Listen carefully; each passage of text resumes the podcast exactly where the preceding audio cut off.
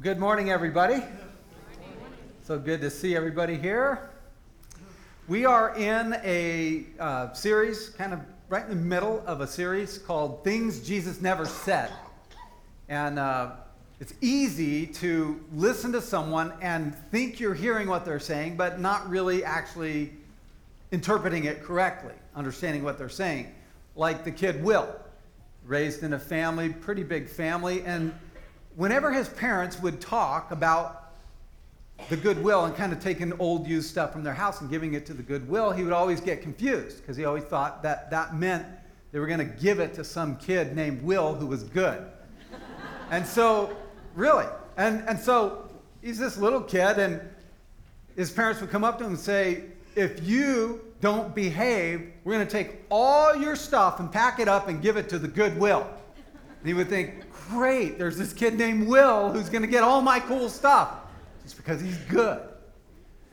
It's easy to misinterpret something people are saying. I, I, this is embarrassing. This is an embarrassing story, but I, I remember a couple years ago, several years ago, thankfully, every year is a win, that I distanced myself from this. But I remember an Easter in which I was talking about uh, the disciples meeting Jesus on the road to Emmaus and how their hearts were strangely warmed. And I was talking about how God wants to set our hearts on fire for Him. And in the middle of the service, in the middle of the sermon, this big community outreach Easter service, I challenged the church and I said with confidence, God wants to set all of our hearts on fire.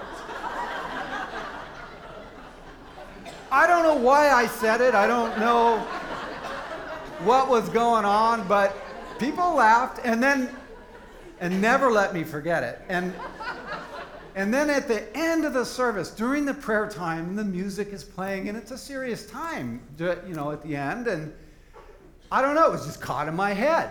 And I I prayed the same thing again. I Lord, just set all of our farts on fire.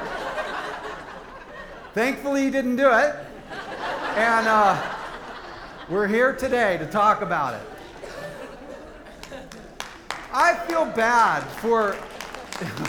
I feel bad for anybody that was there that day going, is that what God is saying?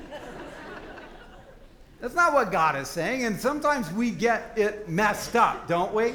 As human beings, what God is saying and those things that we think He's saying, but He's not saying, can really screw us up, can heap guilt on you. It can cause you to live under shame. It can cause you to always feel like you don't measure up.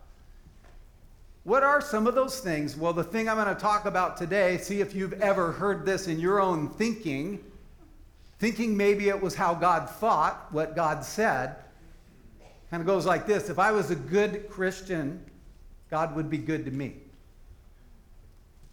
I would feel God's love, I would experience Him more but I don't feel him as often as I think I should, so something's probably messed up with me. Or maybe, maybe you struggle with a sin repeatedly, the same thing over and over again, and you feel and you think that God thinks, man, if you were a serious Christian, you wouldn't be struggling with that right now. Or maybe it's gone like this for you is that God loves to bless people who walk in his will and because I don't feel that He's blessing me or my life, I must have missed His will somewhere. I don't know where, but I guess I'll just always kind of live under this thing where God's not blessing me. I look around and God's blessing other people, but God's not blessing me. You ever hear any of those things? Anybody? Anybody ever think that, feel that, hear that? I certainly have. I remember when I moved here to Spokane, we had left a church that we had planted in Prescott, Arizona. We moved up here uh, kind of in faith. Someone had given us a travel trailer. We pulled it up here. We, we lived up by Deer Park in a travel trailer. We had made these sacrifices. We left all of my family back in Arizona. Uh, we're up here. We're excited. We're, we're living by faith. Uh, we're running out of money. And I'm thinking, you know, I have a background in computers. I think I can get a job, no problem. And probably a really good paying job in Spokane, Washington. And little did I know, you know, that was really tough. that first year, uh, man, just trying to find a job was hard. And then when I finally did, it was this entry level, low paying job, barely, barely uh, fed the family, and finally ran out of money. And I was in line for government food stamps. And I'm sitting there just in this long line and just going, God, what are you doing? Where are you? I made, look at all these things I've done for you, God. You know, living good, making this move, sacrificing, suffering. Lord, where are you? Where's the blessings coming my way? Maybe I missed God. Maybe I missed His will. It's easy, isn't it, to kind of translate the blessings of God into just like, how am I doing financially? Or the blessings of God into, do I have a, a minimum amount of problems compared to other people? and thinking that if we do, that somehow God's pleased with us and therefore He's going to do all these cool things for us. In the Old Testament, the leader Gideon said it this way. He was talking to an angel. He's in the middle of trials and problems and warfare. And he, he says, Please, sir, if the Lord is with us, why then has all this happened to us? If the Lord is with us, if the Lord's with you, why are you going through what you're going through? That's what Gideon said. Sounds familiar to me. So let me ask the question is it true that if God loves you and if you keep his commandments, then you're going to be blessed and not have to experience trouble, pain, suffering, and difficulties? Is that true? Is that how you think? Let's look at what Jesus said to his disciples, You remember, he gathered these disciples and then he mobilized them and he sent them out in two by two and he gave them this motivational speech before he sent them out. And then it's found in Matthew 10, and you'll remember here's some of the things he said I'm going to send you out now as little sheep into the wolves. And when you're arrested, don't worry about what you'll say because the Holy Spirit will tell you what to say in that moment. And oh, yeah, people are going to hate you because of me. And oh, yeah, one more thing they'll kill your body, but they can't touch your soul. You're good to go? What a pep talk. Most of the early disciples of Jesus paid with their life for following him. Jesus said in, Matthew, in John chapter 16, verse 33, he said, I have told you these things so that in me you may have peace. In this world, you will have trouble. But take heart, I have overcome the world. Now, did he say that you might have trouble? No, he said, you will have trouble. You will have trouble. You'll have disappointments. You'll have difficulties and discouragements in life. You'll have setbacks. You'll have suffering and sorrow, those sickness. There's frustration. There's failure. There's fatigue. He said, but take heart. I've overcome the world. Don't be shocked when you encounter various trials. The truth that we need to lay hold of this morning is that you can be a committed Christian and still have hard days and hard seasons of life. You can be very close to Jesus and still end up in a world of trouble. And just because you fail repeatedly doesn't mean that you don't love God. And just because you're experiencing bouts of depression or anxiety doesn't mean you're not trusting God. And just because you doubt doesn't mean that you don't believe God. And just because you suffer, it doesn't mean you're not being blessed by God. That's the truth. Every great backpacking trip that I've ever been on, there are highs and lows. There are valleys and mountaintops. And what makes the mountaintops amazing is the struggle that it took to get there. Isn't that true? Some of us right now, this morning, are struggling with fear or depression, struggling with health issues, financial setbacks, maybe experiencing uh, the grief of the death of a loved one. And if the Bible is truly rel- relevant to our lives, this doesn't just talk about how to be happy or holy. It talks about how to live life in the trenches and how to walk through dark valleys. The shepherd after God's own heart, David, he wrote Psalm 23. And uh, many of us have heard and know this psalm, but verse 4 is the one that pops out for me. He said, Even though I walk through the valley of the shadow of death, I will fear no evil, for you are with me. Your rod and your staff, they comfort me. David was a shepherd in Israel, and he would take the sheep up to where green pasture was, up into the highlands. But in order to get there, he would have to go through something called the Valley of the Shadow of Death, which was a very narrow, deep canyon in which the sun would only come overhead for a little bit of time at, at noon. And the rest of the time it was dark. There were shadows. It was a difficult place to go through. And when it's dark in our lives, it can be difficult to navigate the path. It can, it can feel scary. But the thing to remember is that valleys are temporary places. They're not places that we make as our permanent location. David said, Even though I walk through the valley of the shadow of death. Valleys are places to get through, not to live in forever. We walk through a situation, a circumstance. It's not a dead end.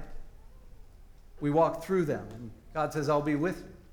So, what do you do when you go through dark valleys? David said this He said, I will fear no evil.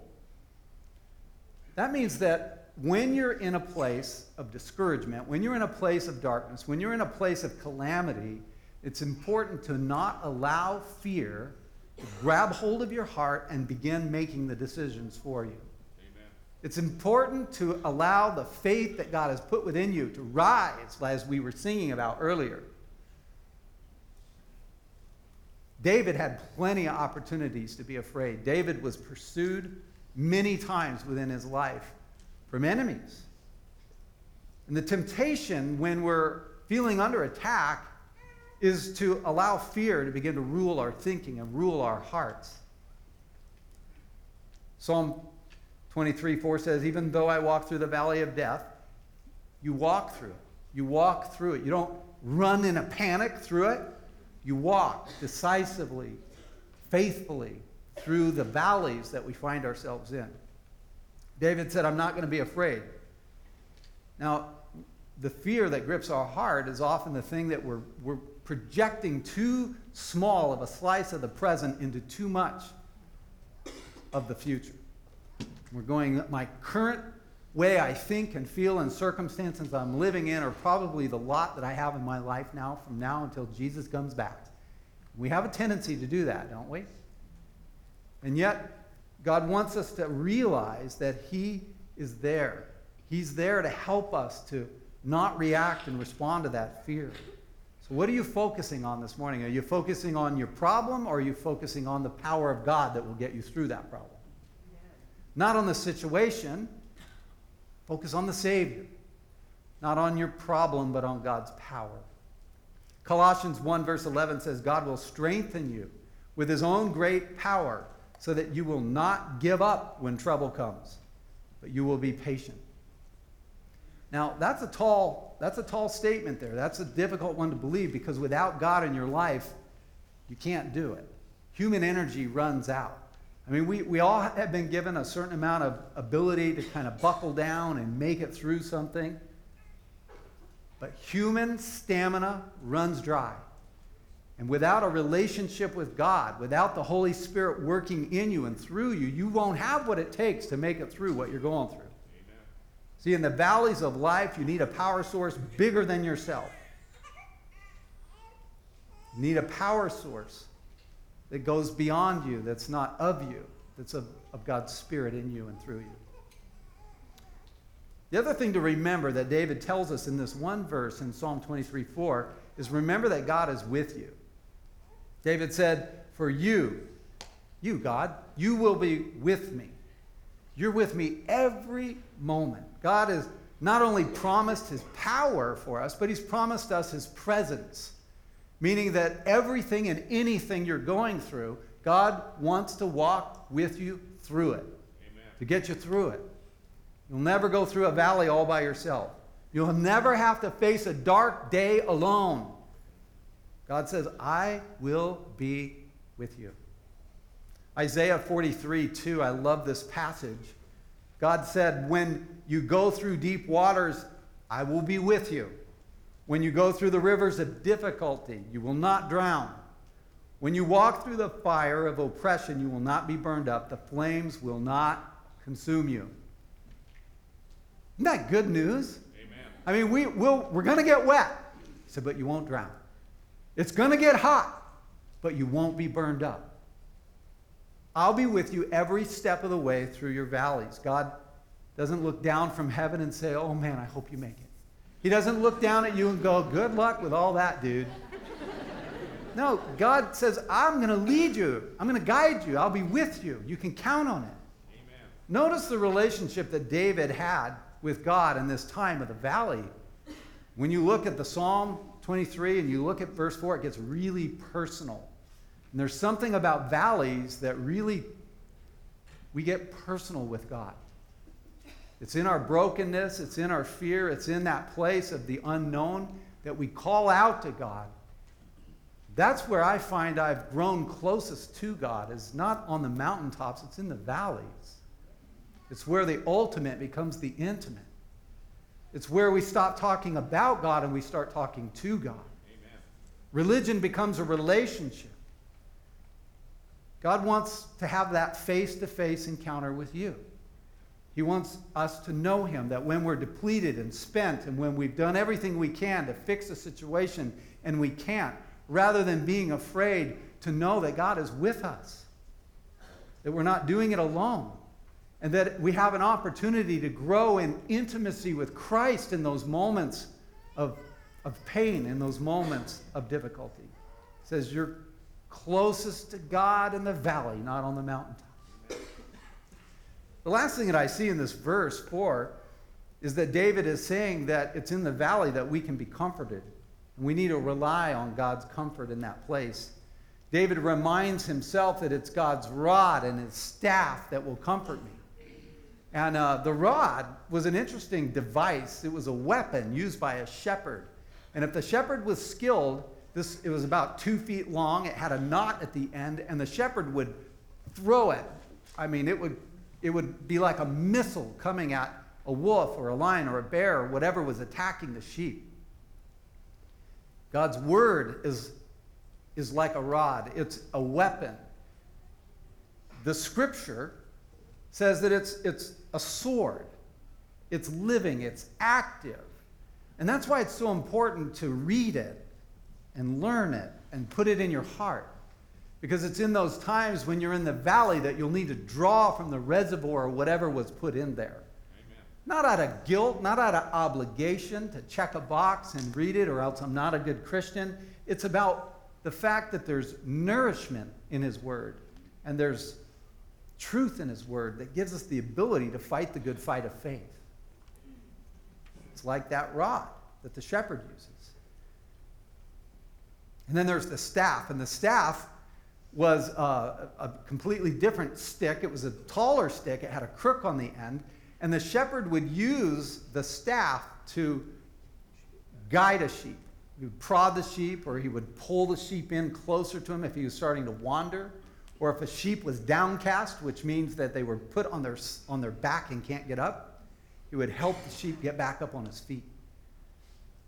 Great picture the rod and the staff of God comforts us in those times to know that God is involved and He's caring and He's shepherding and He's, he's comforting us, He's protecting us.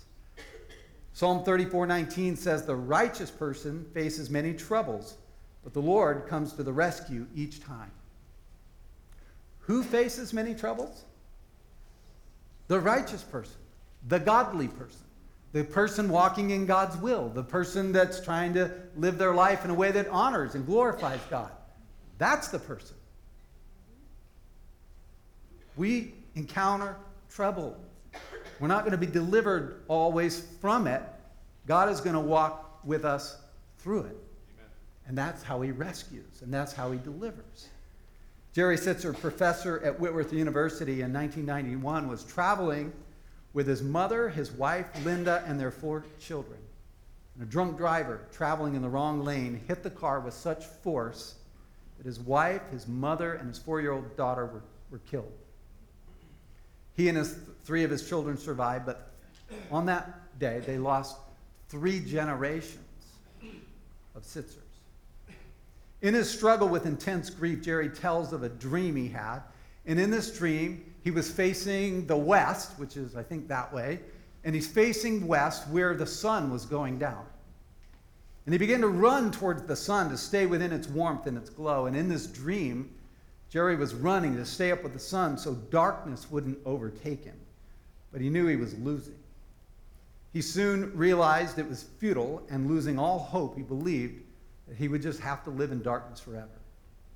Then someone appeared to him and counseled him to turn into the darkness and run toward the east. The quickest way to reach the sun and the light of day was not running to the west, it was running into the darkness to the east, because soon the sun would rise again. By doing this, he began to face his grief. By facing the grief and entering into the darkness, he pressed through it to a place where he found God's light. He says it's not what happened to us that matters most, it's what happens in us that matters most. In his book called A Grace Disguised, Jerry said, I discovered in that moment that I had the power to choose the direction my life would head. I decided from that point on to walk into the darkness rather than to try and outrun it.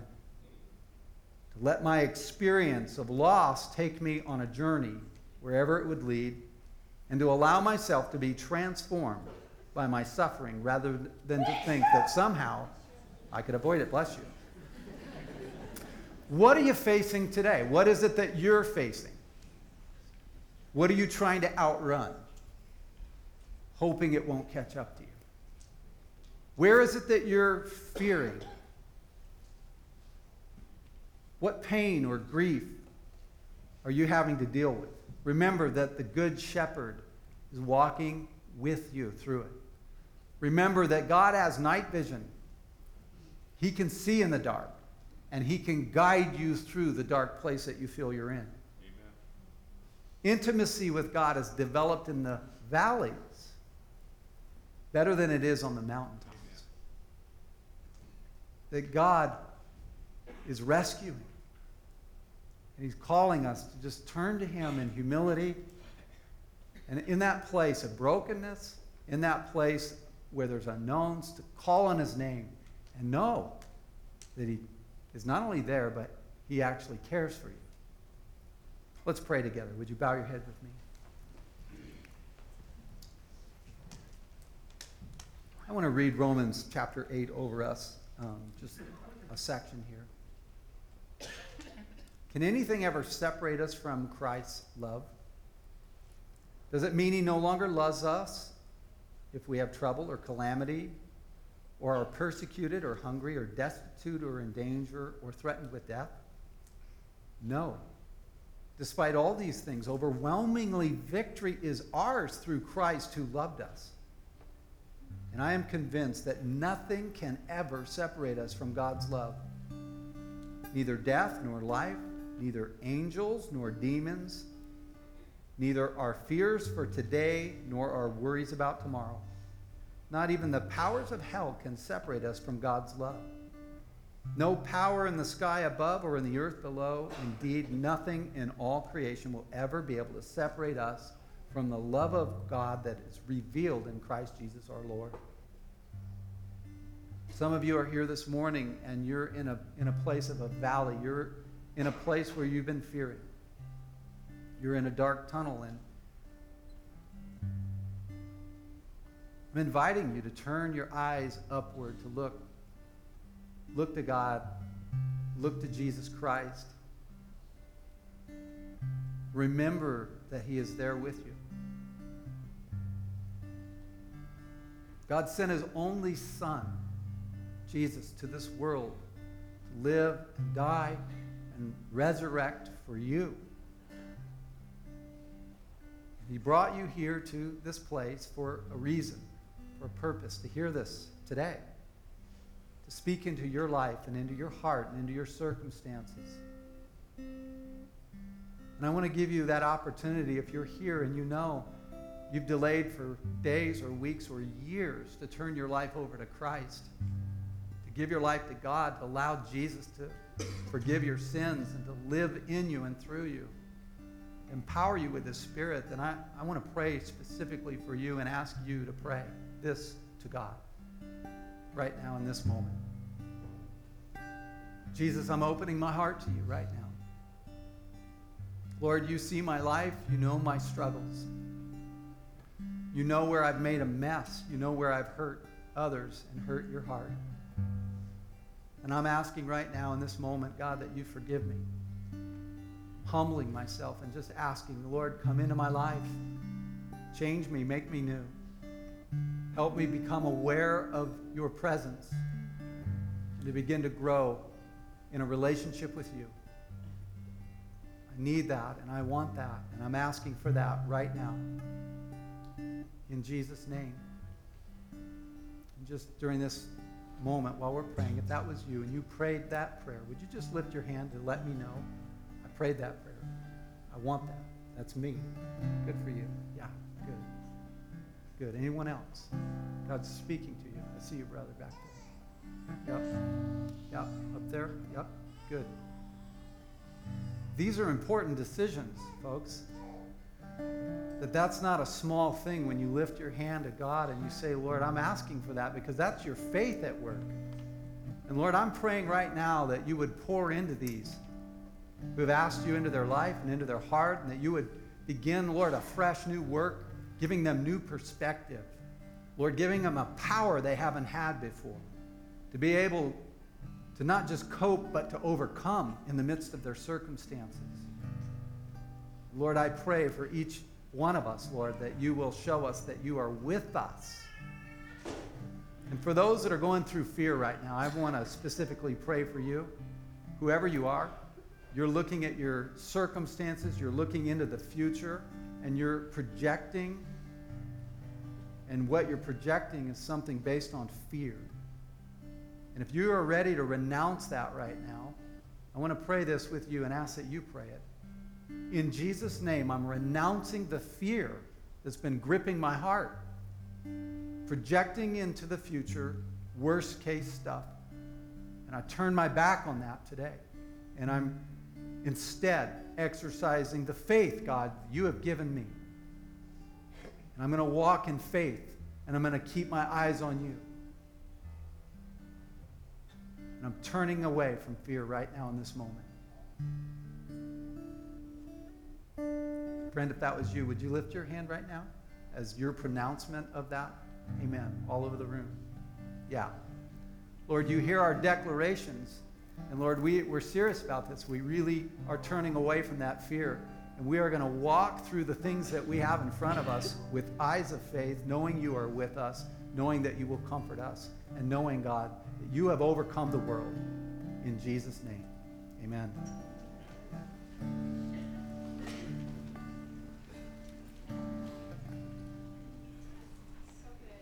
So good. If, uh, if you were one who prayed to receive the Lord um, and that was your first time, would you um, just walk in some courage? Maybe come down and tell Pastor Mike or, or, one of our prayer team up here and let them pray with you this morning. And then if you're new here, don't worry, we've got, uh, or excuse me, if you're new here, we got First Connect right after service. And don't worry about kiddos. You can leave kiddos down there. We'll only take about five minutes and I'll meet you under the monitor. Um, so go ahead and stand with me and let's, let's, Let's go out in glory. Here's, here's, here's what I want to ask as you go out this morning. I want to ask if you would go out focused on the Lord, focused on the Lord Jesus Christ, who is protector, comforter, right, redeemer, not on the fear, not giving uh, attention to the fear, but standing in faith, knowing that Jesus is with us and that He has, He is, and He will overcome the world. So let's go out and live that out this week. We'll see you back next week. Have a great week i got strong.